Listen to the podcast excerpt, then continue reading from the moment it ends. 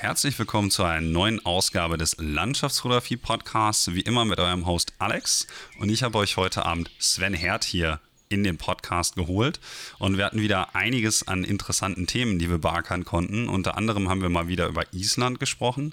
Aber in dem Hinblick auch noch über die Familienbande, die Sven nach dorthin hegt. Und er hat auch von sich aus mal vorgeschlagen, dass man über das Thema Familie und Fotografie ein wenig sprechen könnte, denn er lebt in Trennung und hat ein Kind, was natürlich nicht das einfachste Szenario ist, eben um professioneller Landschaftsfotograf zu sein und viel unterwegs zu sein. Dann haben wir auch über das Thema Naturschutz gesprochen. Das ist ja wieder so eins meiner Themen, die ich gelegentlich mal versuche, ein wenig in den Fokus zu rücken, weil ich das extrem wichtig finde, dass man sich auch als Landschaftsfotograf gelegentlich mal Gedanken darüber macht, was wir eigentlich als Zunft sozusagen an Effekt auch auf die Natur haben und eben auch die Leute auf die Leute, die unsere Medien dann konsumieren, die wir produzieren. Und ich fand es natürlich dann auch nochmal ganz interessant, äh, in der Hinsicht äh, über den Status der Landschaftsfotografie zu sprechen und auch ein wenig über den Blog, den Sven zusammen mit ein paar anderen Fotografen führt, und zwar For Nature Photographers. Und äh, den könnt ihr dann auch finden unter 4 nature-photographers.com. Alle anderen Arbeiten, über die wir jetzt ähm, explizit in dem Podcast gesprochen haben, damit ihr so einen kleinen Überblick über seine Werke bekommt, wie jetzt Teneriffa, ein bisschen Helgoland oder auch Island, findet ihr wie immer hier in Show Notes unter www.nikolasalexanderotto.net slash blog. Außerdem könnt ihr weitere Werke von Sven auf seiner Homepage finden, die da wäre svenherd.com www.ecom. Da gibt es dann auch Links zu seinen verschiedenen Workshops und eben seinen diversen Portfolios. Außerdem möchte ich mich wie immer ganz herzlich bei allen Leuten bedanken, die den Podcast unterstützen, ihn in den sozialen Medien teilen, vielleicht einfach mal den Kollegen Bescheid sagen, sagen, ey, hier, hört euch das mal an, das ist interessant. Da gibt es ein bisschen was zum Thema Landschaftsfotografie und vor allen Dingen natürlich auch immer zu dem jeweiligen Fotografen. Und ich möchte mich bei allen Leuten bedanken, die vielleicht mal bei iTunes oder bei Stitcher eine Wertung hinterlassen haben, denn so erreiche ich dann natürlich auch ein paar mehr Leute, die sich dann auch gegebenenfalls an dem Inhalt dieses Podcasts erfreuen können. Ihr könnt natürlich auch einfach mal Feedback hinterlassen und das nicht nur für alle Welt, nämlich auf iTunes oder Stitcher oder so, sondern ihr könnt auch eine E-Mail schreiben an info at nao-foto.net, Foto wie immer mit PH. Und wenn euch das immer noch irgendwie zu unpersönlich ist, könnt ihr mich auch einfach mal bei Instagram adden unter @nikolasalexanderotto oder bei Facebook unter n Alexander Otto Photography. Da kann ich euch dann auch einfach mal äh, Rede und Antwort stehen, falls ihr irgendwie Feedback oder eine Frage eben zum Podcast habt. Falls ihr irgendeine Idee habt, wie man den Podcast noch etwas optimieren könnte oder so, da bin ich immer ganz Ohr. Ja, und damit wünsche ich euch jetzt viel Spaß mit der 23. Episode des Landschaftsfotografie Podcasts im Gespräch mit Sven Herd.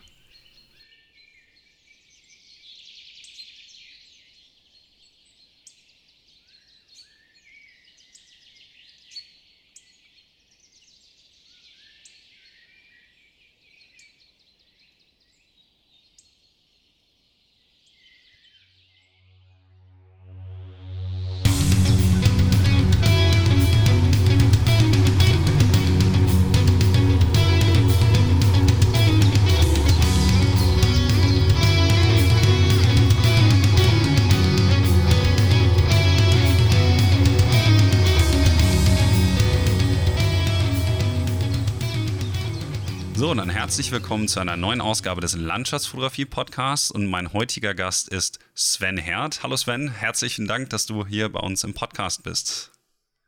Ja, hallo, Servus, freue mich auch, du. Ich fange ja immer so an mit so einer Art Vorstellungsrunde und da kommst auch du nicht so drumherum, weil ich natürlich nicht davon ausgehen kann, dass alle meine Zuhörer dich kennen.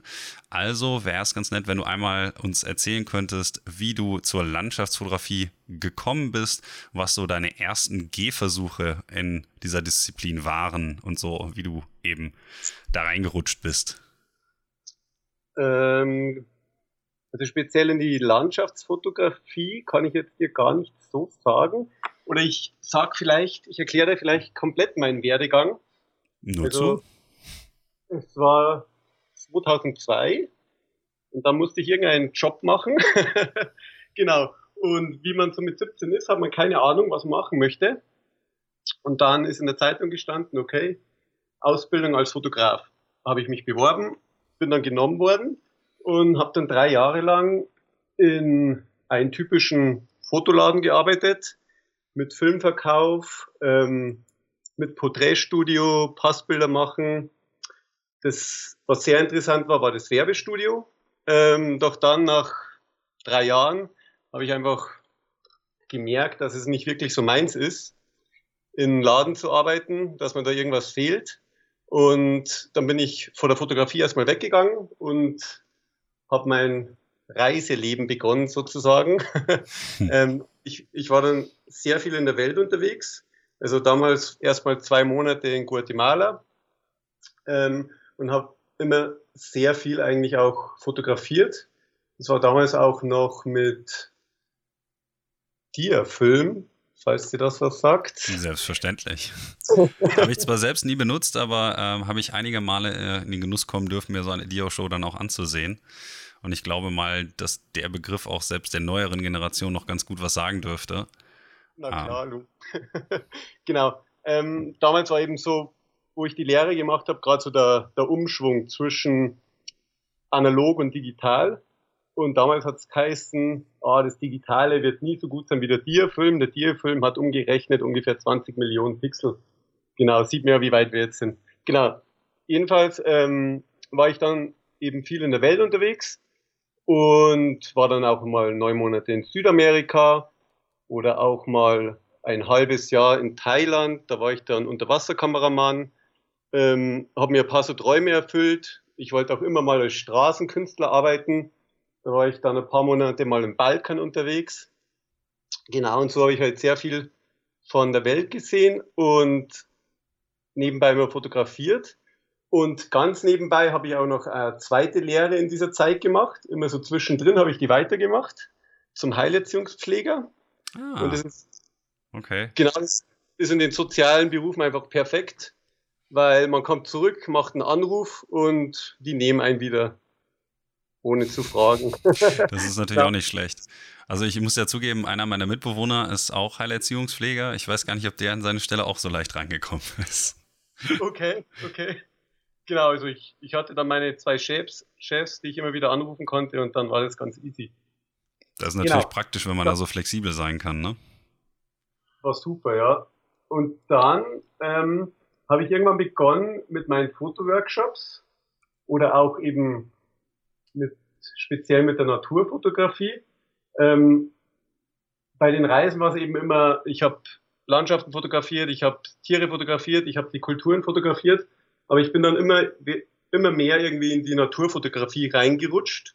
Ich würde mich auch jetzt nicht speziell als Landschaftsfotograf bezeichnen, sondern eher auch Naturfotograf. Mhm. Also ich mache gerne Makrofotos oder auch mal Tierfotos. Ähm, genau. Dann habe ich mit Workshops begonnen und irgendwann war dann der Punkt da, was machst du jetzt? Arbeitest du jetzt im sozialen Bereich weiter und machst die Workshops so nebenbei oder ähm, steigst du ganz um in als Fotograf. Genau, und dann meine damalige Freundin hat mir dann eben immer ganz gut zugesprochen, mach Fotograf, mach Fotograf und die haben mich dann auch immer unterstützt in den ersten zwei Jahren, wo die noch ziemlich schwer waren. Genau, und seitdem lebe ich so meinen Traum. Reisen, mit Leuten, fotografieren und so, so bin ich jetzt als Landschaftsfotograf unterwegs. Das ist auf jeden Fall schon ein Lebensweg, der sich natürlich auch sehen lassen kann, gerade weil, ich finde das ganz interessant, du, glaube ich, der Erste hier im Podcast bist, der wirklich eine fotografische Ausbildung gemacht hat. ähm, und ich überlege gerade, das ist jetzt, glaube ich, Folge 23. Ich bin gerade dabei, ein bisschen vorzuproduzieren, deswegen bin ich da nicht so ganz im Bilde. Äh, muss mal schauen, wie die nachher nummeriert werden. Auf jeden Fall aber ganz interessant, weil eben alle anderen Autodidakten sind, du dich dann dazu entschieden hast, das zu machen, aber im zweiten Step dann noch eine andere Ausbildung gemacht hast und sozusagen dann auch äh, das quasi andersrum gemacht hast wie die meisten anderen, die irgendeine Ausbildung gemacht haben und dann Autodidakt zur Fotografie gekommen sind. Und bei dir, du hast halt nebenbei sozusagen noch dann was anderes gemacht, wie du das gerade beschrieben hast. Das finde ich irgendwie interessant. Ähm, hast du damals eine Notwendigkeit dafür gesehen, dann noch nebenbei einen anderen Beruf zu haben, weil du dich nicht über Wasser halten konntest, wenn du so viel unterwegs warst? Oder wie bist du dazu gekommen, sozusagen neben der Fotografie dann eben noch ein Zweitgewerbe zu besitzen, selbst wenn du schon Unterwasserfotograf oder so warst? Das heißt also schon Gigs vor Ort hattest, dass du dich vielleicht auch über Wasser halten konntest? Ähm, Im Endeffekt wollte ich nicht ähm, zurück als normaler Fotograf zu arbeiten. Also ich habe keine Lust mehr auf, auf Laden gehabt, Filmverkauf und dann sind die Wochenenden zu mit Hochzeiten, sondern ähm, ich wollte einfach wieder freier sein und eben dieses, dieses Reiseleben machen können. Und das hat eben im sozialen Bereich ganz gut funktioniert und auch meine beiden Eltern sind eben im sozialen Bereich tätig. Und von daher, glaube ich, bin ich da einfach reingerutscht und ja, ich finde den Job einfach auch super. Mit, ich habe da dann mit leicht geistig Behinderten gearbeitet in einer Wohngruppe. Und genau, ich bin mir einfach wie in einer verrückten WG vorgekommen. genau. Das ist natürlich nicht schlecht. Das ist dann so ähnlich wie bei uns, nur dass bei uns die Leute nicht geistig behindert sind. genau. Ähm, dann habe ich noch eine Frage und zwar, weil du das gerade so casual-mäßig einfach nur angeschnitten hast und ich hatte das schon gelesen äh, in deiner Vita, dass du halt Unterwasserfotograf warst. Ähm, ist so ein Themenkomplex, der jetzt nicht direkt hierzu gehört und ich weiß jetzt natürlich auch nicht, wie viel ähm, da jetzt bei dir an Herzblut äh, reingeflossen ist oder ob das mehr so äh, auch was war, was du aus, aus, ja, aus Necessity heraus gemacht hast. Ähm, aber wie ist es denn dazu gekommen, dass du dann Unterwasserfotograf in Thailand geworden bist für eine Zeit lang? Ähm, also ich habe das Tauchen damals in Kolumbien gelernt. Und damals, da war ich total begeistert einfach, einfach vom Tauchen. Und mich hat es von Anfang an geflasht, diese Unterwasserwelt. Genau, dann habe ich da die ersten Kurse gemacht in Kolumbien, ähm, habe dann ein paar Tauchreisen gemacht. Und ich war einfach gefesselt. Ähm, und bin dann, ein Freund von mir hat in Thailand auch gearbeitet. Und mit dem, über den seine Kontakte habe ich dann eben wo meine Dive Master Ausbildung machen können und im Nachhinein habe ich bei der Tauchschule dann auch weitergearbeitet. Genau. Also damit konntest du dich dann auch dort vor Ort über Wasser halten und dann dein finanzielles Auskommen generieren, indem du an der äh, in der Schule gearbeitet hast und nebenbei noch dort unter Wasser fotografiert hast, oder? Ähm, ich habe bei der Schule gearbeitet und im Endeffekt war das keine Fotografie, sondern ich habe Videos gemacht Ah, okay. Und da habe ich immer so die, das Video des Tages sozusagen für die Leute gemacht. Ähm, das Geniale war dabei, dass ich ganz alleine habe tauchen können. Und ich bin dann mal von Gruppe zu Gruppe getaucht. Und wenn ich keinen Bock gehabt habe, dann, oder ich gerade tolle Fische gesehen habe, dann habe ich die Zeit mit denen verbracht. Und von dem her war ich sehr flexibel. Ähm, das Geld hat nicht ganz gereicht zum Überleben dort, weil man war immer auf die, auf die Touristen angewiesen, wie viel die kaufen. Mhm. Genau. Und auf so einer Partyinsel sind meistens die falschen Touristen unterwegs, also junge Leute mit wenig Geld. Ähm, und dann habe ich auch vom, vom Ersparten einfach dort gelebt. Aber hin und, also halb, halb würde ich mal sagen. Also, dass man ganz in Thailand durchkommt als Unterwasserkameramann, ist wirklich schwierig. Ja, das kann genau. ich mir vorstellen, weil das wahrscheinlich auch saisonal sehr beschränkt ist, dann, weil ja natürlich nicht immer Saison für Touristen ist, oder? Genau, also ich habe damals, äh, ich war ein halbes Jahr dort, eben in der kalten Jahreszeit bei uns. Und dann, wenn hier die warme Jahreszeit ist, dann hattest du quasi dort keine Kundschaft. Ähm, dann fängt auch dort die Regenzeit an und es wird sehr heiß. Mhm. Also dann, dann gibt es bessere Reiseländer, denke ich mal, wie Thailand. Und die, und die Sicht wird auch ziemlich schlecht dann unter Wasser, wenn die Regenzeit beginnt. Ah, dann wird es wahrscheinlich relativ viel, also relativ viel ähm, Schwebstoffe im Wasser geben, ne? Genau, da gibt es dann sehr viel Schwebeteilchen. Ah. Und man hat ja so bei der Unterwasserfotografie und Videografie schon große Probleme mit den Schwebeteilchen. Also entweder filmt man mit Ultraweitwinkel, damit man möglichst nah am Objekt dran ist, oder eben mit einem Makroobjektiv, damit man nah dran ist. Denn umso mehr Abstand man einfach von den Fischen und von den Korallen hat, desto schwieriger wird es, dass das dann in guter Qualität wiederkommt. Ja, das stelle ich mir zumindest sehr schwer vor, dass da gibt es äh, einiges an Tricks, glaube ich, um da an vernünftige Bilder zu kommen. Jetzt würde mich aber auch mal interessieren in dem Kontext, ob du nicht mal darüber nachgedacht hast, das wieder in dein Portfolio mit aufzunehmen, weil das ja jetzt schon ein Skill ist, den so gut wie kein anderer Fotograf irgendwie für sich verbuchen kann. Und ähm, ich mir auch vorstellen könnte, dass das eventuell, wenn man es in einem ähm, finanziell sinnvollen Kontext machen kann, also zum Beispiel jetzt eine Auftragsarbeit oder so, ähm, dass das doch durchaus was ist, was auch Spaß macht deswegen wundert es mich so etwas, dass man das in deinem Portfolio gar nicht sehen kann. Als ich das gelesen habe, dachte ich so, aha, okay, da wäre ich jetzt nicht drauf gekommen, dass er dieses Talent besitzt und eben auch diese Fähigkeiten. Warum ist das denn irgendwie, warum spiegelt sich das in dem Portfolio gar nicht wieder? Äh, ich denke, ich habe viele Sachen in meinem Portfolio nicht, was ich alles so gesehen habe. Also, ähm, ich könnte vielleicht mal das, ich habe am Ende so ein komplettes Video zusammengeschnitten, das ich für, für die Leute gem gemacht habe. Ähm, mit denen ich dort gearbeitet habe. Das könnte ich, wenn, verlinken. Aber ich glaube, ich habe zum Beispiel in meinem Portfolio auch kein einziges Bild von Südamerika, obwohl ich da in jedem Land unterwegs war. Das ist mir dann auch aufgefallen, ja. Genau. oder, oder Asien war ich auch in vielen Ländern unterwegs. Genau, also da gibt es noch einiges, glaube ich, wo ich, wo schon lange zurückliegt, ich Bilder gemacht habe, aber alles irgendwie in der Vergessenheit verschwunden ist.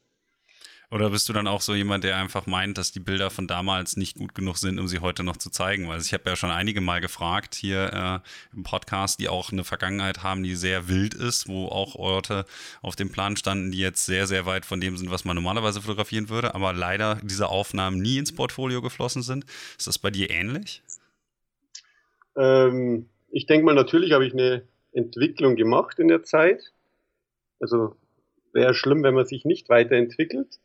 Aber das ein oder andere Bild wäre sicherlich auch mit dabei. Also ich habe, ich hatte ja damals zum Beispiel auch eine, eine Multivision-Show über Südamerika gemacht, mit der ich ein paar Wochen rumgereist bin. Wow. In meiner Gegend, genau. Und davon ja. hast du jetzt nichts mehr im Portfolio, weil, also ich habe die Logik noch nicht so ganz verstanden. Weil ich einfach noch nicht wirklich dazugekommen bin, mir die Arbeit nicht angetan habe, ähm, ich es mal machen sollte. also ich würde mich auf jeden Fall darüber freuen, weil das natürlich jetzt auch nicht die äh, bekanntesten Locations sind. Gerade ich weiß nicht, ob ich schon mal Bilder aus Kolumbien gesehen habe müsste ich also von einem deutschen Fotografen auf jeden Fall nicht, von anderen schätzungsweise bestimmt mal. Ich glaube, Michael Breitung war auch in Kolumbien, ich bin mir nicht ganz sicher. Aber ansonsten, das wäre auf jeden Fall mal interessant, mal zu schauen, was du dir so mit nach Hause bringen konntest. Genau, und das andere ist eben auch, ähm, damals war ich ja noch nicht richtig nur so auf Landschaftsfotografie unterwegs, sondern habe eben alles Mögliche fotografiert, eben auch die Kulturen, die Leute, ähm, und von daher wäre es halt ein bisschen Mix im Vergleich zu dem, was ich jetzt im Portfolio habe. Das kommt natürlich auch dazu. Ja, Aber gut. wenn du das natürlich dann sinnvoll separierst von dem Rest des Portfolios, denke ich mal, wäre das ja doch eine Bereicherung. Es würde ja nicht dazu führen, dass du sozusagen dein Profil eher, naja, unschärfer machst, als es ist oder so, sondern einfach nur deine Vielseitigkeit dann auch zeigst. Also keine Ahnung, ist jetzt so meine Einstellung, aber ich will dir jetzt hier auch nicht den Lehrmeister spielen oder so. Ich finde es einfach nur interessant, mal Bilder von dort zu sehen. Und ich mag es immer, die äh, Landschaft, die, na, die Entwicklung von, von Fotografen nachvollziehen zu können, so ein wenig. Ja, dann würde ich das mal durchgehen, du. würde ich mich auf jeden Fall drüber freuen. Digitalisieren. ähm, aber mal, mal zu dem, was du jetzt so machst. Also wenn man jetzt in dein Portfolio mal schaut, dann hast du ja auch ein ähm, umfangreiches Portfolio an Island-Bildern. Und jetzt haben wir ja im Vorgespräch schon mal kurz drüber gequatscht, dass du auch eine ganz besondere Beziehung zu dem Land hast, die jetzt über das Fotografische hinausgeht. Vielleicht kannst du uns da ein wenig in deine persönlichen, äh, ja, in deine persönlichen Gefilde führen. Genau. Ähm, ich hatte mal meine erste Islandreise gebucht und dann habe ich zufällig hier in Deutschland eine Isländerin kennengelernt, die eben auch hier in meiner Gegend lebt. Ähm, mit der bin ich dann auch zusammengekommen und genau, wir haben zusammen ein Kind. Ähm, und dadurch habe ich halt, bin ich ähm, jedes Jahr paar Monate dann in Island unterwegs gewesen, denn sie hat sich natürlich immer gefreut, damit sie äh, die Familie besuchen kann und ich habe mich immer gefreut, damit ich einen guten, guten Grund habe, nach Island zu gehen. und dort zu fotografieren zu dürfen. genau. Ähm, ja. Und das also, Ganze ist jetzt in der Zwischenzeit, und das bringt mich zu dem anderen Themenpunkt, ähm, zu dem du ja noch was sagen wolltest, auseinandergegangen, was jetzt auch dazu führt, dass du eine, ähm, ein recht äh, naja, komplexes Privatleben hast, was jetzt viele Zuhörer ähm, wahrscheinlich nachvollziehen können, weil es nicht immer ganz einfach ist, so Familie und Privatleben und Fotografie irgendwie unter einen Hut zu bekommen. Jetzt bin ich mal gespannt, weil du das ja von dich, äh, von, dich, mh, von dir aus angesprochen hattest, ob du da äh, eventuell den Leuten ein wenig irgendwie eine Hilfestellung geben kannst, wie man das am besten managt. Ähm, also damals, als ich noch mit meiner Ex-Freundin, mit der Dame zusammen war, ähm, hat es eigentlich immer ganz gut geklappt, ähm, weil ich denke mal, wenn man ein bisschen einen Anspruch an seine Fotos legt, dann hat man tagsüber einfach trotzdem sehr viel Zeit, wenn man zusammenreist. Also wir sind monatelang durch Island gereist zusammen und wenn das Licht, Licht gut war, dann hat sie geschlafen und ich war unterwegs und dann bin ich wieder zurückgekommen und, oder sie war auch mit dabei. Ähm, und, der, und da hat es eigentlich ganz gut geklappt immer. Ähm, jetzt mit den Kleinen, weil wir jetzt eben getrennt sind, ähm, fragen mich eben immer auch ganz viele Leute, wie das denn funktioniert, dass ich jetzt so viel unterwegs bin und noch einen Sohn habe, ob ich den überhaupt noch sehe.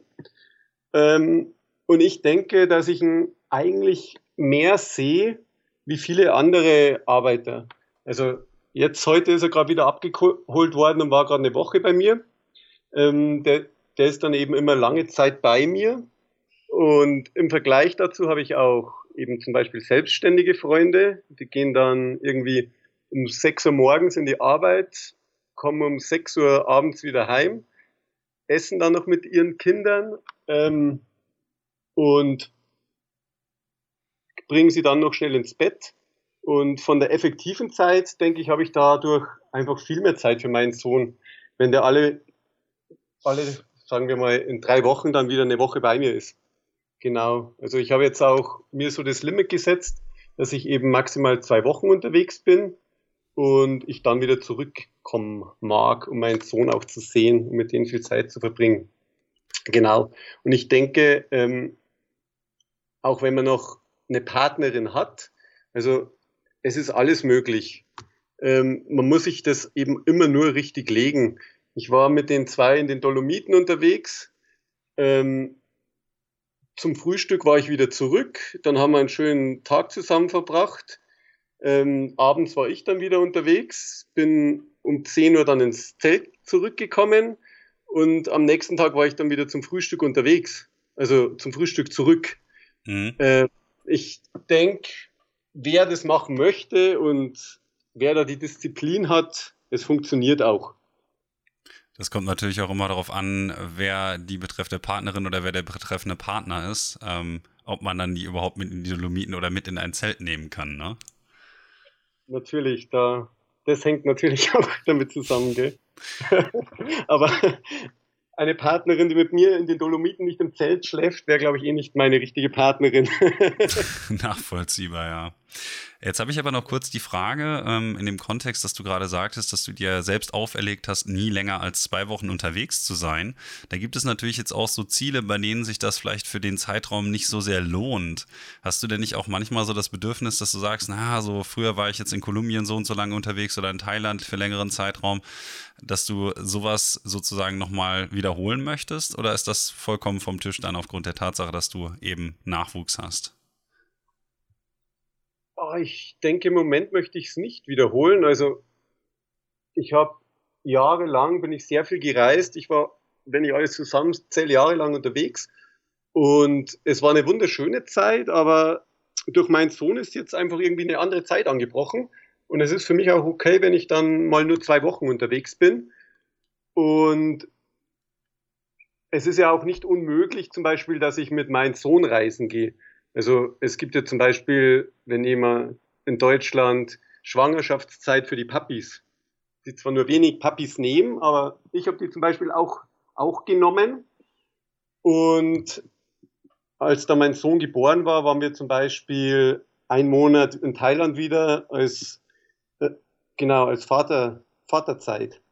Also ähm, geht das? Ich, ich, muss sagen, dass ich mich da mit dem Arbeitsrecht nicht so gut auskenne, aber wenn du Selbstständiger bist, dann gibt es das auch irgendwie? Ja, da wird dann der Durchschnitt ausgerechnet von deinem Einkommen. Ah, okay. Dann kriegst du 60 Prozent, glaube ich, waren es davon. Also irgendwie kommt man schon immer durch und irgendwie kann man auch immer reisen und genau, man muss, glaube ich, nur, man muss es, glaube ich, immer nur machen. Also das ist das Problem von vielen Leuten dass sie sich sozusagen ja. einfach nicht trauen, wenn sie Nachwuchs haben, den Nachwuchs dann dementsprechend auch einfach mal mitzunehmen. Genau, also man, man muss es nur machen, es ist alles möglich. Ähm, viele haben zu uns auch gesagt, wie nach Thailand, wie können Sie nur nach Thailand, da gibt es doch alle möglichen Krankheiten. Wobei ich jetzt denke, Thailand ist wirklich ein ganz sicheres Land und super einfach zu reisen. Ähm, aber ich glaube, wenn man da eine positive Einstellung hat, dann, dann kann man mit den Kindern überall hinreisen natürlich ist alles ein bisschen schwieriger, ein bisschen komplizierter, ein bisschen langsamer, aber es funktioniert. Hat denn ähm, dein Sohn auch irgendwie eine Art von profundem Einfluss gehabt auf deine Fotografie, dass sich deine Fotografie, nachdem du dann eben nicht mehr alleine in dem Sinne bist, irgendwie geändert? Weil ja viele Leute sagen ja immer, sie haben einen positiven Ausblick dadurch aufs Leben bekommen oder so. Hat sich bei dir da auch irgendwas getan auf der kreativen Seite? Ähm, auf der kreativen Seite, glaube ich, hat sich jetzt eher weniger getan bei mir durch die Geburt meines Sohnes. Nö, könnte ich so jetzt, so jetzt nicht sagen, dass ich dadurch einen anderen Blickwinkel auf die Fotografie jetzt hätte. Nö. okay, hätte ja sein können, dass ich das irgendwie. Ähm, ich habe neulich noch was äh, in dem Kontext halt gehört, ähm, dass man an den bestimmten Fotografien eines Zeitraumes eben gesehen hat, dass derjenige ähm, meines Erachtens auf jeden Fall äh, deutlich zu sehen, einen Todesfall in der Familie hatte. Und äh, die Bilder waren dann äh, gegebenenfalls alle sehr, sehr düster. Ähm, teilweise dann hat er auch äh, Sonnenuntergänge oder so fotografiert, die Bilder dann aber nie bearbeitet, weil ihm irgendwie die Aufnahmen dann missfielen und solche Sachen. Deswegen hatte ich vielleicht äh, bei dir natürlich ein wenig positiver, ne? aber die Idee, dass das vielleicht auch irgendeine Auswirkung gehabt haben könnte. Nö, also die Geburt meines Sohnes hatte jetzt darauf keine Auswirkungen, könnte ich nicht behaupten, dass ich jetzt einen anderen Stil oder einen anderen Bildaufbau oder andere Lichtstimmungen bevorzugen würde. Also müsste ich jetzt lügen, wenn ich Ja sagen würde. Okay, dann möchte ich einmal noch ganz gerne ähm, zu Island zurückkehren. Und ähm, du hast ja jetzt sozusagen einmal kurz den, äh, das Geheimnis gelüftet, warum ich sage, dass du da einen besonderen Bezug zu hast. Aber du bist ja auch so viel dort unterwegs gewesen, dass du unglaublich viel von Island gesehen hast. Vielleicht äh, magst du uns einmal sagen, wann du das erste Mal und wann du das letzte Mal auf Island warst, weil ich möchte so ein bisschen dahin, ähm, ich war ja selbst äh, ein paar Mal da, dass ähm, was sich so für dich in der Zeit, in der du dann häufiger da warst, eigentlich über die Jahre so verändert hat. Ähm, das erste Mal war ich, glaube ich, vor sechs oder sieben Jahren. Mhm. Und das letzte Mal war ich vor, bin ich vor zweieinhalb Wochen zurückgekommen. Das heißt, du hast also die Veränderungen durch den Massentourismus ähm, mehr oder weniger immer jährlich mitbekommen, was so die Veränderungen waren. Genau, habe ich natürlich mitbekommen, denn ich denke mal 2010 durch den Ausbruch des Eyjafjallajökull äh, war erstmal so der, der große Medienaufschrei und viele Leute haben ihre Augen nach Island gerichtet. Ähm, dann war natürlich noch die Europameisterschaft und die Weltmeisterschaft jetzt, wo ähm, ganz viele Leute erstmal von Island gehört haben. Und da hat sich schon sehr viel entwickelt in Island, ja. Zum Positiven oder zum Negativen? Was wäre da so deine Einstellung zu? Meine Einstellung würde ich eher sagen mal zum Negativen. Ähm, also es ist, es ist ein sehr schwieriges Thema, würde ich mal behaupten. Ähm, im, Im Endeffekt, Island war ja damals auch ziemlich in der Krise und für die Isländer oder für ein paar Isländer ist es natürlich sehr zum Positiven. Ähm, wenn man jetzt die Entwicklung in Island anschaut, also ich habe eben viel Verwandtschaft auch in Island, in Reykjavik. Ähm, manche davon können sich dann gar keine Wohnung mehr in Reykjavik leisten, müssen in die Vorstädte ziehen. Ähm, der, alles im Zentrum wird zu teuer. Es werden große Hotels hingebaut. Ähm, Im Moment explodieren leider etwas die Preise und Preis-Leistungs-Verhältnis ist einfach ähm, sehr seltsam, würde ich mal, würde ich mal so behaupten. Okay. Ja, also, ich ähm, hatte so ein bisschen ähm, im Hinterkopf, dass ich vor kurzem noch gelesen hatte, dass jetzt neben ähm, Brurafoss ähm, noch eine andere Location mittlerweile auch dicht gemacht wurde, aufgrund der ja, Verschmutzung durch Touristen. Jetzt weiß ich aber nicht mehr genau, wie der Name sich ausspricht. Ähm, neben Mühwatten gibt es ja diese bekannte Grotte. Ähm, die wurde jetzt vor kurzem dann auch so für Besucher geschlossen. Und ähm, ich frage mich jetzt halt, nachdem ich ja schon, als ich das letzte Mal da war, gemerkt hatte, dass an äh, Swatifos dann auch schon überall Zäune und äh, Gitter und alles aufgestellt wurden und so, wie lange es halt noch dauert, bis die nächsten Locations dann nicht mehr zu betreten sind. Bei Gudelfoss war es ja quasi am Anfang auch so, ähm, dass man noch direkt bis unten an die Abbruchkante konnte. Das geht jetzt mittlerweile auch nicht mehr. Ähm, hast du da noch so ein paar andere Beispiele für, wie sich der Massentourismus dann auch auf die fotografischen Locations, die von vielen Leuten angesteuert werden, ausgewirkt haben könnte? Ähm, jetzt glaube ich, hat man gerade einen Verbindungsfehler kurz. Magst du die Frage nochmal kurz wiederholen? Ja, und zwar habe ich gefragt, ähm, ob du eventuell noch ein Beispiel hast, wie sich quasi der Massentourismus auf die fotografischen Locations ausgewirkt hat. Also ich hatte jetzt ein paar Beispiele gegeben, dass zum Beispiel Brurafos ähm, nicht mehr zu besichtigen ist. Also die Privateigentümer, die denen das Land gehört, haben jetzt äh, den Zugang gesperrt. Dann wurde ja diese Grotte neben Miwatten jetzt auch vor kurzem für Touristen gesperrt und, und so weiter.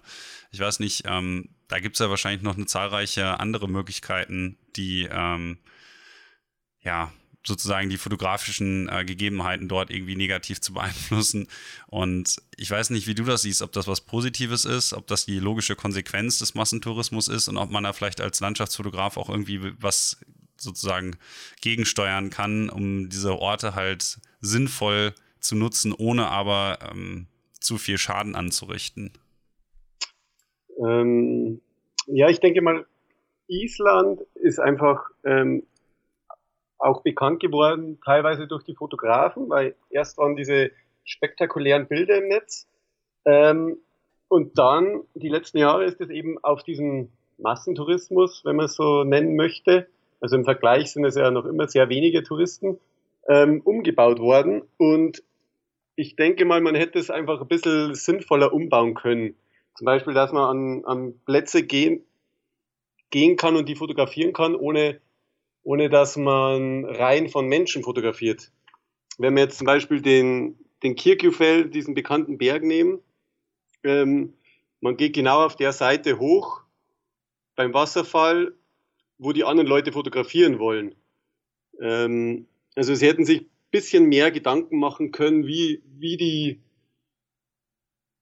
wie die Isländer die Leute irgendwie so in die, in die Schranken weisen. Ich meine, es ist, es ist schon wichtig, dass man, dass man irgendwas macht. Ähm, das sind, das sind Bilder im Netz oder in Instagram, diese ganzen Stories, wenn die Fotografen ihre Zelte vor, irgend, vor irgendeiner Location aufbauen und dann kann man es einfach gar kein Übel nehmen, wenn, wenn die das auch machen wollen. Genau. Ähm, jetzt waren halt vor fünf Jahren oder vor sechs Jahren noch 300.000 Leute in Island. Und wenn dann ein Zelt mal irgendwo gestanden ist, dann ist das nicht aufgefallen und es war den Isländern egal. Aber jetzt haben wir eben dort die, die zehnfachen Besucher, also drei Millionen, glaube ich, sind es jetzt ungefähr. Oh, ähm, krass. Wenn dann eben dementsprechend mehr Zelte irgendwo wild stehen, dann, dann sind sie natürlich angepisst. Vor allem, wenn dann die Preise eben zum Beispiel wie in Reykjavik für die Isländer auch unerschwinglich werden. Ähm, ich denke, das ist ein, ein wirklich schwieriges Thema. Ähm, ich kann nur sagen, ich bin ja auch ein Teil davon. Ähm, ich stelle auch Bilder ins Netz. Ich leite auch Fotoreisen dort. Ich bringe auch Leute hin. Ähm, ich genieße auch die Landschaften. Ähm, ja, ich denke mal einfach, das Reisen nimmt weltweit zu und es, das ist ganz ein schwieriges Thema. Man selbst möchte auch reisen, man selbst möchte auch diese Gegenden sehen. Soll man es jetzt machen oder nicht? Hm. Genau das ist die Frage eigentlich, weil ich überlege immer, was für sinnvolle logische Konsequenzen man daraus als Landschaftsfotograf natürlich auch in der Eigenverantwortung zieht, wie man den Leuten, die man natürlich dann auch in Workshops mitnimmt oder aber online inspiriert über seine Bilder, noch ein bisschen was mitgeben kann, damit das eben nicht aus dem Ruder läuft und die Konsequenz ist, dass bestimmte Locations halt einfach gesperrt werden müssen, weil man dem Ansturm der Leute nicht ganz standhalten kann. Es muss doch irgendeine Möglichkeit geben, den Leuten zu vermitteln, dass man seinen Müll nirgendwo liegen lässt, dass man nicht die Drohne startet neben einem Drohnenverbotsschild oder dergleichen tut, die ähm, sozusagen ein wenig mehr Eigenverantwortung hinsichtlich der Natur zu übernehmen und halt möglichst wenig Spuren zu hinterlassen. Ich weiß nicht, was so, naja, was es da so für Möglichkeiten gibt, das zu vermitteln weil du als Workshop-Leiter, und bei mir ist es ja nicht anders, ähm, wir haben ja sozusagen eine Obligation den Leuten gegenüber und auch der Landschaft gegenüber, die ja sozusagen auch äh, einen Teil unseres Incomes ähm, ganz einfach generiert, da ein wenig irgendwie für Schutz zu sorgen. Oder siehst du das anders? Nö, ich denke, also da ticken wir ziemlich ähnlich. Also ich versuche das auch den Leuten beizubringen. Ähm, genauso wie ich den Leuten auch beibringen mag, dass sie erstmal zum Beispiel die Landschaft genießen sollen. Also ich finde das auch zum Beispiel bei den Fotografen immer erschreckend, wenn sie hinkommen, Stativ aufbauen, fotografieren und fertig. Also wenn man schon in so schöne Länder wie jetzt Island reist, in diese Natur, dann sollte man sich da auch erstmal zehn Minuten oder fünf Minuten Zeit nehmen können, so einen Wasserfall einfach mal zu genießen und anzuschauen. Also das versuche ich eben auch, einfach den Leuten Respekt für die Natur zu vermitteln, die Schönheit für die Natur zu vermitteln ähm, und dass die einfach das auch wertschätzen, was uns da geboten wird und wie einfach uns das heutzutage geboten wird. Naja, ich sag mal, die Flüge sind auf jeden Fall etwas billiger geworden. Wenn man heutzutage nach Island will, zahlt man noch 250 Euro. Ich denke mal, vor zehn Jahren äh, war das etwas schwieriger oder so um den Dreh. Als du angefangen hast, hast du ja wahrscheinlich für deine ersten Flüge noch ein bisschen mehr bezahlt, oder? Ähm, ich weiß es gar nicht, so um die 400 Euro, glaube ich, war das erste Mal. Ah, das ist ja eigentlich sogar auch noch ganz Humor, äh, Humor, hm, human. ja, also weil du sagtest, so wie leicht einem das geboten wird. Ähm, es ist halt so eine Sache, je nachdem, wo man hin möchte. Also es gibt ja in Island auf jeden Fall eine ganz gute Infrastruktur, weil das meiste so an der Ringstraße liegt, aber es gibt ja auch andere Areale, die auf jeden Fall ein bisschen schwieriger zu erreichen sind. Da kommen dann vielleicht auch nur noch die Leute hin, die sich das Ganze so, naja, erkämpfen und dementsprechend das vielleicht auch ein bisschen mehr wertzuschätzen wissen. Ich habe so ein bisschen die Erfahrung gemacht, ähm, korrigiere mich, wenn du das anders siehst, aber dass je weiter eine Location ähm, ab, oder je abgelegener die ist, ähm, desto eher sind die Leute respektvoll im Umgang mit der Location. Ähm, das ist gut möglich, denke ich mal. Also, wenn wir jetzt zum Beispiel den, den Golden Circle anschauen, da kommen einfach äh, viele Touristen, die nur ein Wochenende auf Island verbringen. Ähm, die fliegen vielleicht, machen ihren Stopover in die Staaten, ähm, wollen vielleicht mal kurz Island sehen, aber sind nicht so die wirklichen Naturliebhaber, denke ich mal. Jetzt, wenn man vor, vor sechs Jahren schaut, ähm, da waren ja noch ganz viele Leute mit diesen Supertrucks unterwegs und ganz viele im Hochland, ähm, die dann wochenlang irgendwie nur an einem Platz waren, einfach genossen haben. Ähm, und diese Touristen werden, glaube ich, im Moment immer weniger. Also es ist im Moment so ein bisschen so ein Modeland geworden, denke ich. Und ja, wie es weitergeht, werden wir sehen, oder? Also ich hoffe mal, dass sich das Ganze wieder so ein bisschen normalisiert. Aber ähm, Island ist ja auch quasi jetzt nur so eins der Beispiele, gerade weil du dich da ein bisschen besser auskennst, habe ich das mal so rausgegriffen ähm, für eine allgemeine Erscheinung. Ich habe da heute noch ein ähm, Gespräch auch geführt mit, mit ein paar anderen äh, Leuten, wo es dann auch so ein bisschen darum ging, wie man äh, eben die Eigenverantwortung in diesem, weil wir ja, wie du schon sagtest, mit unseren Bildern auch Inspiration in Umlauf bringen ob es da nicht eine Möglichkeit gibt, sozusagen das irgendwie zu kanalisieren und den Leuten zu vermitteln, dass es halt auch wichtig ist, dass man, wenn man schon vor Ort ist, dann auch mit den äh, Gegebenheiten eben respektvoll umgeht. Ähm, ist ja nicht nur in, in ähm, Island so der Fall, sondern das ist ja auch überall sonst. Und das bringt mich jetzt zu einer anderen Frage. Ich hatte das ja schon vorher kurz geteasert. Und zwar, ähm, ob man irgendwie mit Landschaftsfotografie was für den Naturschutz irgendwie machen kann, weil ähm, du bist ja auch so ein bisschen, naja, sag ich mal, politisch affin, äh, unterstützt zum Beispiel auch Sea Shepherd und so. Ähm, meinst du, man könnte irgendwie Landschaftsfotografie auch als Instrument für den Naturschutz benutzen oder ist das eher so, machen wir da eher was Gegenteiliges? Ähm, also ich denke, wir, wir beliefern beide Sparten irgendwo. ähm, ich denke mal, wir machen was Gegenteiliges, äh, wenn wir Bilder zeigen, in den Dolomiten ein Zelt aufgebaut vor den drei Zinnen, jeder möchte das nachmachen. Ähm, was eigentlich, was man eigentlich nicht machen kann und nicht machen darf. Ähm, aber wenn man jetzt Instagram die Storylines ansieht, dann sieht man das ja ständig und es verkauft sich gut. Ähm, und die Leute stehen drauf und man kriegt mehr Likes, genau. Ähm, auf der anderen Seite denke ich auch, dass man eben durch seine Bilder wieder so ein bisschen für, für die Natur werben kann. Geht doch mal raus, genießt doch mal die Natur.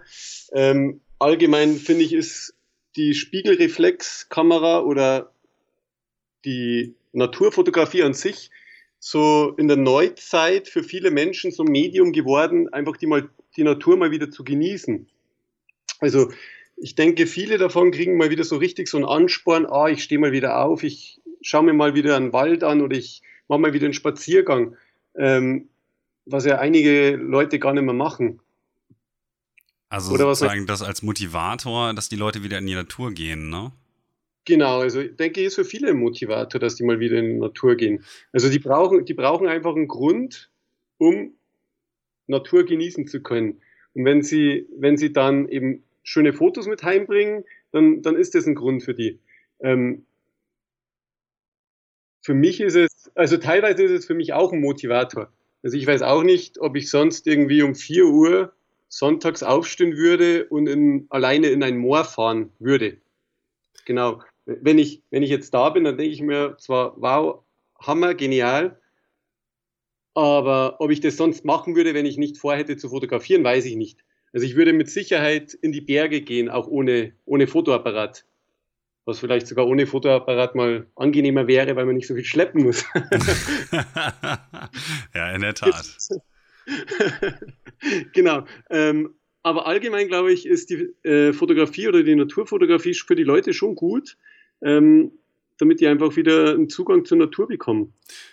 Ja, wobei ich jetzt aber dann ähm, das mal kurz kritisch hinterfragen wohl muss, weil ich ja nicht davon ausgehe, dass weil Menschen in die Natur gehen, man irgendwie einen Vorteil für die Natur dabei rausholt ähm, sondern wenn man das jetzt, das ist ja auch wieder so eine anthropozentristische Ansicht. Also prinzipiell ist es natürlich gut für die Menschen, wenn sie in die Natur gehen. Also ich bin auch der Überzeugung, sonst würde ich das ja schließlich auch nicht machen. Ähm, aber dass man auch irgendwie Landschaftsfotografie, das Medium irgendwie dazu benutzen kann, um eben auf die Probleme aufmerksam zu machen, wie Klimawandel, wie Müllprobleme zum Beispiel. Jetzt nicht unbedingt hier, aber vielleicht auch an anderen Ecken und Enden der Welt. Also es ist ja mehr so eine sozi sozialdokumentarische ähm, Kiste oder halt auf andere andere Probleme wie, naja, ich sag mal, Verstädterung oder Sachen, die prinzipiell eben der Natur zuwiderlaufen.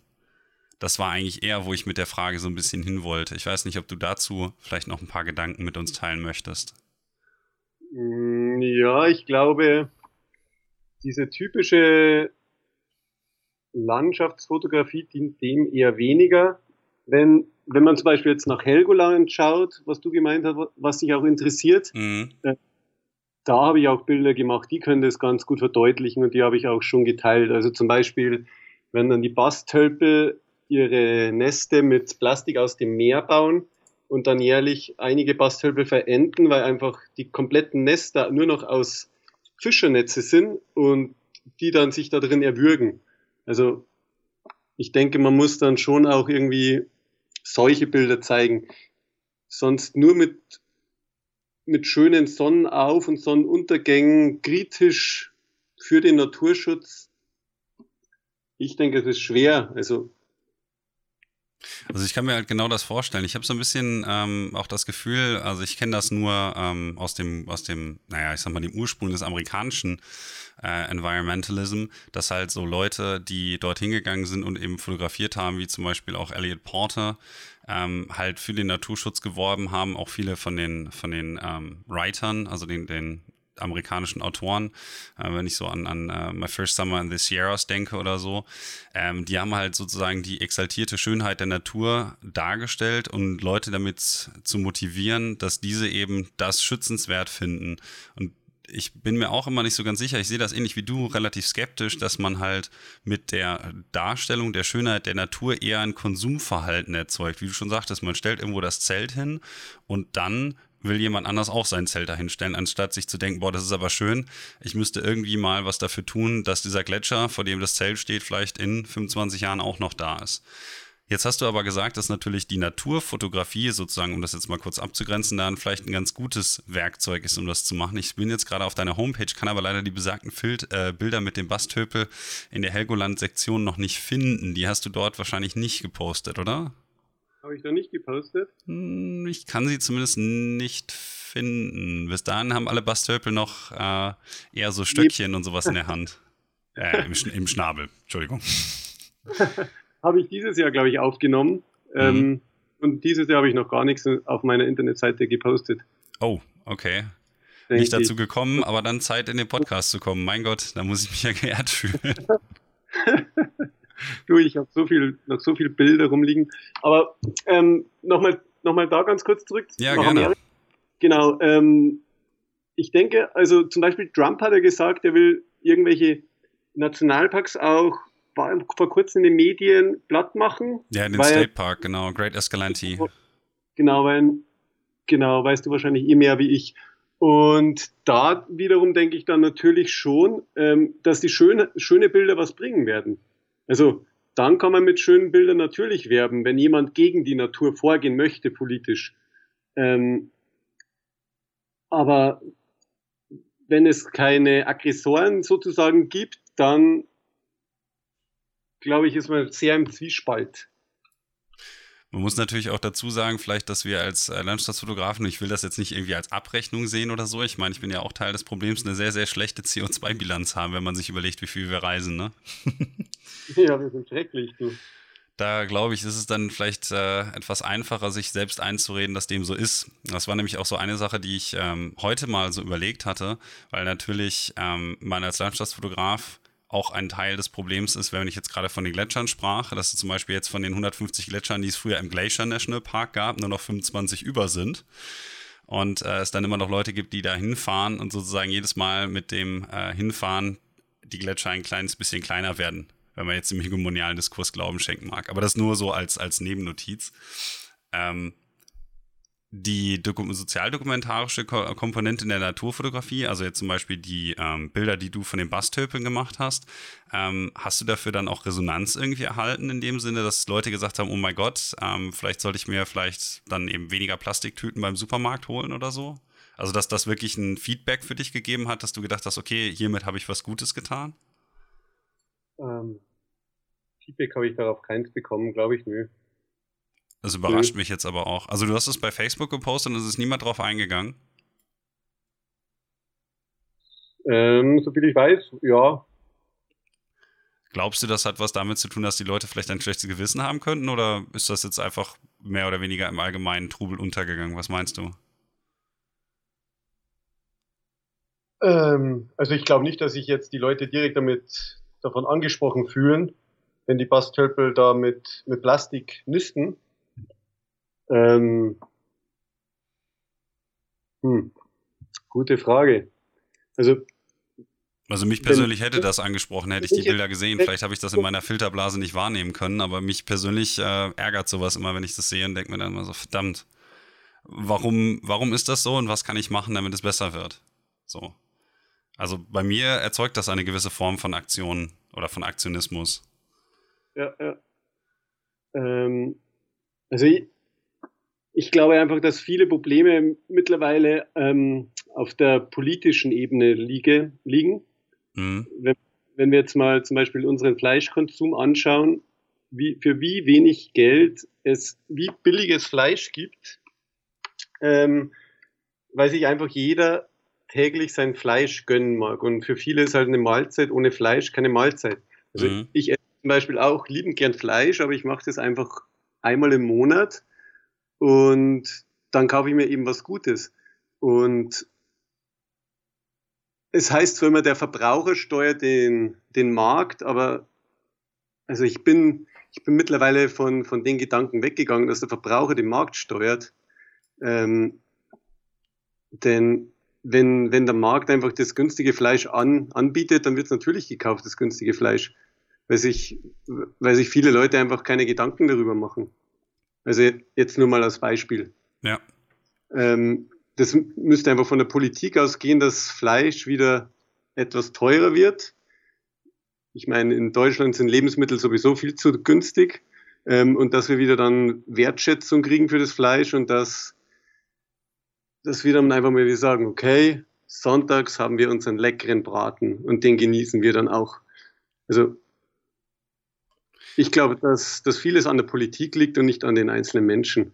Das erinnert mich jetzt eigentlich, um das Ganze mal so als Teilen wieder ein bisschen zurückzuholen, bevor wir thematisch zu sehr abdriften.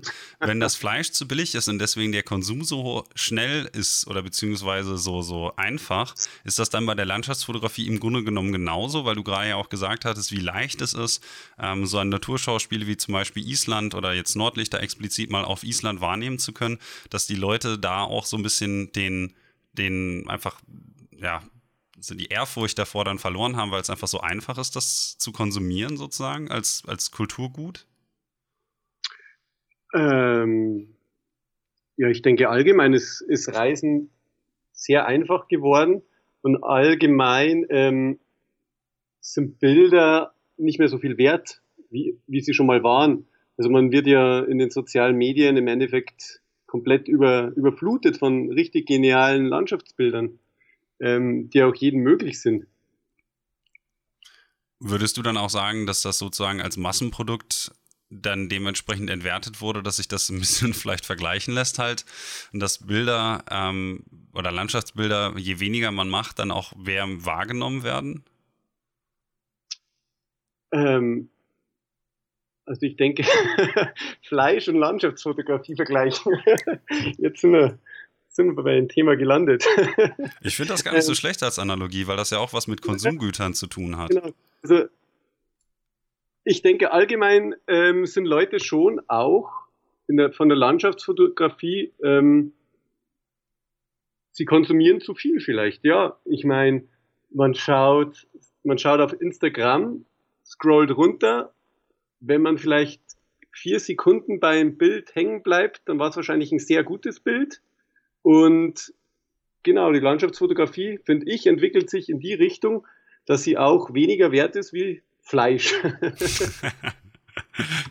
ja, also ich meine, wie, wie, sieht denn dein persönlicher Medienkonsum, was Landschaftsfotografie angeht, denn aus? Also bist du auch jemand, der dann häufiger mal auf Instagram seine Zeit verbringt und sich Aufnahmen anderer anschaut? Oder bist du eher derjenige, der sich dann alle halbe Jahre mal darüber freut, in die persönliche Galerie irgendwie eines Lieblingsfotografen zu gehen auf der Homepage und dann nebenbei noch ein Bier trinken und sich die ganze Galerie in Ruhe anschaut? Ähm, ist unterschiedlich. Also wenn ich jetzt zum Beispiel eine eine Fotoreise vorbereite, dann schaue ich natürlich bei anderen bekannten Fotografen, was die denn schon so alles gemacht haben in dieser Region, ähm, um vielleicht ein paar Plätzchen zu finden, die vielleicht nicht jeder kennt. Ähm, und dann schaue ich auch mal ganze Galerien an und dann schaue ich auch mal Bilder länger an und genieße mal wieder richtig das Bilder anschauen.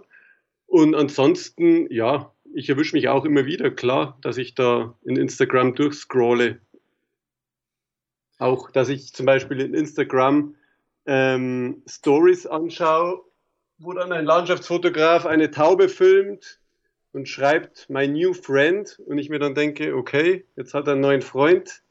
Wem interessiert denn das?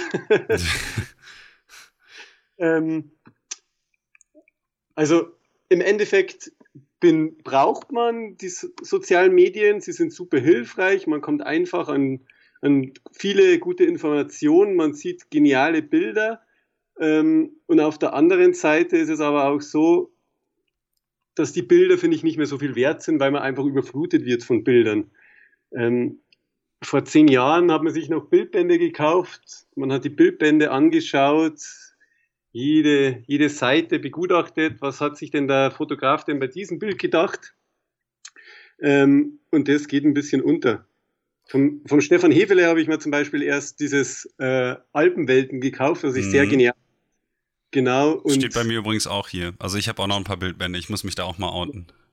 Ich bin der Verfechter der alten Medien. Sorry. und da kann man einfach viel mehr genießen und da sind einfach Bilder viel mehr wert. Oder auch wenn man mal eine Ausstellung macht. Also ich liebe es, meine Bilder mal irgendwo aufzuhängen und einfach mal so mal Leuten zu zeigen. Weil dann verweilen die Leute einfach mal länger wie drei Sekunden vor dem Bild. Also, kann man denn momentan deine Bilder auch irgendwo sehen? Also hast du momentan gerade eine Ausstellung, wo man die Bilder betrachten kann? Nö, momentan liegen sie leider hier bei mir zu Hause. Aber wenn du irgendwas weißt, sehr gerne her damit mit der Location. ich bin da wahrscheinlich genauso äh, ratlos wie du, mal abgesehen davon, dass uns natürlich ein paar hundert Kilometer Entfernung trennen. ja, ans ansonsten ähm, habe ich nächsten Herbst eine Ausstellung in Österreich in der Galerie. Ähm, die ist geplant mit ein paar Fotofreunden zusammen.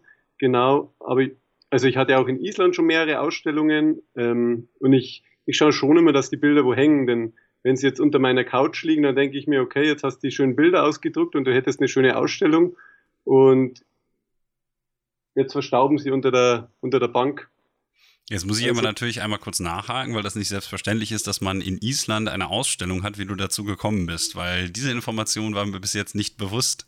Da muss ich jetzt einmal kurz nachhaken. In Island, ähm, einfach auch, das war im großen Lokal von der Omi von meinem Sohn. Mhm. Und ähm, die ist die Managerin oder war die Managerin von dem Lokal. Und war eh ganz witzig, ähm, um die isländische Mentalität so ein bisschen nochmal rüberzubringen, habe ich, hab ich die Ausstellung aufgehängt. Und dann ist so ein Mann zu mir gekommen und hat gemeint, wow, schöne Bilder, also wo ich noch am Aufhängen war, er fotografiert auch ein bisschen und haben wir so ein bisschen über Fotografie gesprochen. Ähm, und dann war er wieder weg und dann kommt eben die Ilse zu mir her, die Oma von meinem Sohn und meint, hey Sven, weißt du, wer das gerade war? Dann habe ich so gesagt, keine Ahnung, wer war denn das? Ja, das war jetzt gerade unser Finanz Finanzminister. Was? genau. War ganz witzig, war so der Finanzminister, der Erste, der mit mir über die Ausstellung gesprochen hat. Das ist genau. natürlich cool. Genau, da sieht man einfach mal wieder, wie klein, wie klein Island dann ist. Ja, das ist natürlich äh, auch, auch eine lustige Story. Also sowas, äh, glaube ich, kann auch keiner von sich behaupten. Ja, der isländische Finanzminister fand meine Bilder ganz cool. Das ist, glaube ich, äh, eine ziemlich coole Party-Anekdote auf jeden Fall. Auf Oder eben auch für den Podcast. Ähm, ich wollte aber noch mal kurz zurück und zwar, weil du sagtest, ähm, dass man sich früher noch Bücher und so gekauft hat. Ähm, hast du auch so ein bisschen das Gefühl, dass dann natürlich die Wertschätzung eben für diese Bilder, gerade von Stefan Hefler, das Alpenwelten hattest du ja erwähnt, dann auch dementsprechend höher ist, einfach weil man das im geprinteten Medium vor, also einfach in der Hand hat und dann auch ein bisschen äh, mehr für quasi die Haptik und noch sage ich mal, einfach die Präsentation mit reinspielt? Ähm, also ich denke mal, Stefan Hefele macht allgemein Hammerbilder, da braucht man gar nicht drüber sprechen. Ähm, egal, ob die jetzt gedruckt sind oder digital, aber na natürlich, wenn man, wenn man sie in, in, der Hand hat, diesen dicken Bildband, ähm, dann genießt man das natürlich viel mehr, die Bilder anzuschauen. Als, also auch bei Stefan Hefele, wenn ich den in Instagram sehe, dann scroll ich kurz durch, schaue es mir an und weiter geht's. Und wenn ich dann die, seine Alpenwelten vor mir liegen habe, dann sitze ich da abends eine halbe Stunde da und denke über seine Bilder nach. Also da ist sicher ein großer Unterschied.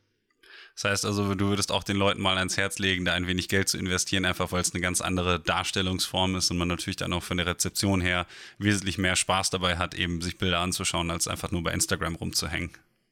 Also auf alle Fälle. Und ich denke auch mal, ähm, so kann man auch die Fotografie wirklich, wirklich lernen. weil man sich wirklich mal Gedanken machen kann, äh, was denkt sich denn der Fotograf beim Bild oder was ist denn jetzt gut gelungen an diesem Bild. Ähm, einfach mal ein Buch aufschlagen, ein Bild anschauen und dann, dann sich drüber Gedanken zu machen. Also war eins der großen Themen auch immer in der Fotolehre. Einfach Bildanalyse. Also eine super Art, Bild aufbauen, alles zu lernen. Also ich kann es jedem nur ans Herz legen, einfach in Ausstellungen zu gehen oder auch mal wieder die gedruckten Bilder anzuschauen. Also die eigenen gedruckten Bilder. Die eigenen gedruckten Bilder. Also in Österreich gibt es einen Fotografen, der, der bietet auch Workshops an und der sagt, Bilder, die, die man nicht druckt, sind keine wirklichen Bilder. Also finde ich auch eine schöne Philosophie. Kann ich nur unterzeichnen. Jetzt wünschte ich nur, dass ich so viel Geld hätte, alle die ganzen Bilder, die auf meiner Homepage sind, dann auch mal äh, irgendwie auszudrucken und vor allen Dingen, dass ich dann auch genug Wandplatz hätte, die aufzuhängen.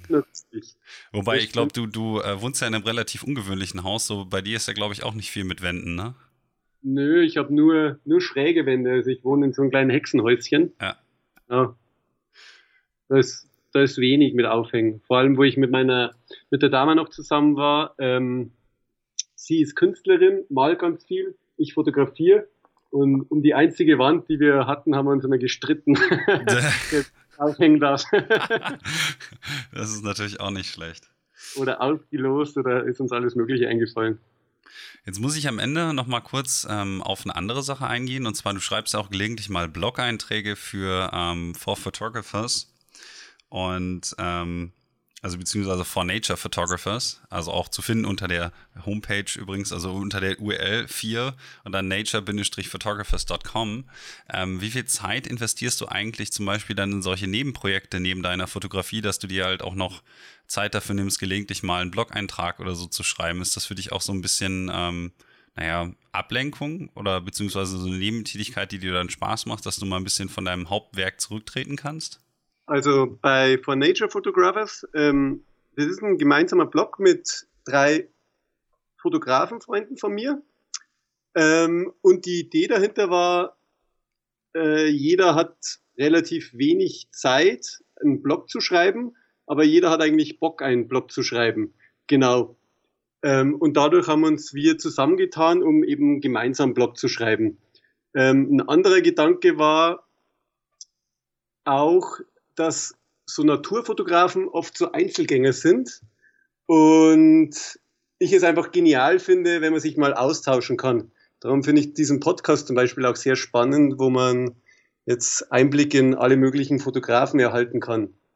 Super, danke, danke dir dafür. danke für das Lob. ähm, genau. Und bei For Nature Photographers sind wir eben vier Fotografen. Der eine ist eher auf Landschaft spezialisiert, der andere ist auf Tierfotografie spezialisiert und jeder bietet einfach Einblick in sein tägliches Arbeitsleben, schreibt einen Reisebericht, ähm, zeigt nur ein Bild und erzählt etwas zu diesem Bild. Genau, und so, glaube ich, ergänzen wir uns ganz super bei diesem Blog. Du schreibst ja dann ähm, zum Beispiel auch mal das äh, gelegentlich themenspezifisch dann für eine Location oder so. Jetzt hast du ähm, einen zum Beispiel äh, geschrieben über Teneriffa, dann hast du einen geschrieben über Helgoland im Winter und so. Und da würde ich den Leuten dann auch mal ans Herz legen, dass ihr einmal auf fornature-photographers vorbeischaut und euch mal die Bilder und auch den Text eben zu Helgoland im Winter anschaut. Finde ich wirklich bezaubernd. Natürlich die Bilder auch. ähm, würde ich euch auf jeden Fall mal zu auffordern und schaut auf jeden Fall auch mal bei äh, Sven Herd auf der Homepage vorbei. Die da wäre svenherd.com www.ecom. Und mhm. jetzt muss ich dich natürlich auch noch fragen, weil du sagtest, du hast demnächst eine Ausstellung in Österreich und so, was eigentlich bei dir so in der nächsten Zeit, in den nächsten Monaten so alles ansteht, also was du so an Projekten geplant hast. Ähm, also so an eigenen Projekten habe ich relativ wenig geplant, an neuen. Ähm, meine Projekte sind die Workshops in der nächsten Zeit. Also in drei Tagen geht es jetzt dann in die Dolomiten für eine Woche. Ähm, Danach stehen dann nochmal die Dolomiten an. Dann kommt auch schon wieder die Lofoten. Ähm, und ich bin im Moment mit, durch meine Fotoreisen und Fotoworkshops so eingespannt, dass ich dann auch mal froh bin, wenn ich zu Hause bin und die Zeit mit meinem Sohn genießen kann und keine eigenen Projekte starte. Ja, ich sag mal so, ne? Man muss halt natürlich auch schauen, dass man dann zwischen den Workshops immer mal wieder ein bisschen abschaltet, weil das ja auch relativ stressig sein kann, wenn man dann so viel unterwegs ist. Ähm, die Leute finden ja wahrscheinlich deine Workshops dann auch ähm, unter der Sektion Workshops eben auf deiner Homepage. Ähm, muss ich nochmal kurz so äh, anmerken. Und als letztes stelle ich ja immer noch ganz gerne die Frage, ähm, wen du, beziehungsweise wen spezifisch eben der Gast, ganz gerne nochmal im Podcast hören würde. Was wäre denn so ein Wunschgast, den ich für dich mal hier vors Mikrofon zerren könnte? Puh, ich habe mir das vorher mal kurz angeschaut bei dir und ganz viele bekannte Fotografen wurden eh schon genannt. Dann habe ich mir gedacht, wen könnte ich da nennen? ähm, du darfst doch gerne Sachen doppelt nennen. Nö, ist alles gut, du. Ähm, ich würde jetzt einfach mal den Stefan Imig nennen. Also den seine Bilder mag ich auch ganz gern. Der mhm. ist eben hier auch da mit dabei. Ähm, den Uwe Hasubeck, ich weiß nicht, ob du den kennst, den finde ich auch mm. Nee, Sehr, ich glaube nicht. Also der macht auch Tierfotografie und auch Landschaftsfotografie, also der macht auch richtig schöne Sachen. Ähm, und dann den Ronny Behnert, also ist auch ein Bekannter von mir, der, der kommt manchmal mit mir mit.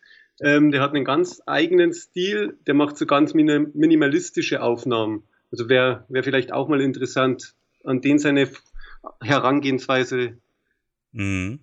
und seine Herangehensweise zu hören. Ja, ich glaube, Ronny Behnert ist auch einer von der Artist Travel Crew, ne? Nö, denke ich nicht. Okay, nee, ich dachte, dass ich den Namen in dem Kontext schon mal gehört habe. Aber okay. gut, ich weiß auf jeden Fall, dass dem mir der Name schon mal begegnet ist.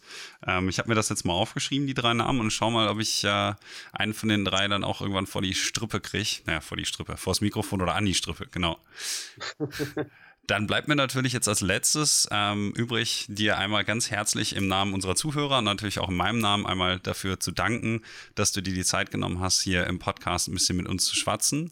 Und ähm, wünsche dir noch einen erholsamen Abend und äh, viel Spaß in den Dolomiten. Ja, ich sag danke du, dass du mich auch angerufen hast. Natürlich bin ich dabei gewesen. Hab mich ja gefreut. Und ja, dir dann auch eine feine Zeit, gell? Jo. Bis also, dahin. ciao.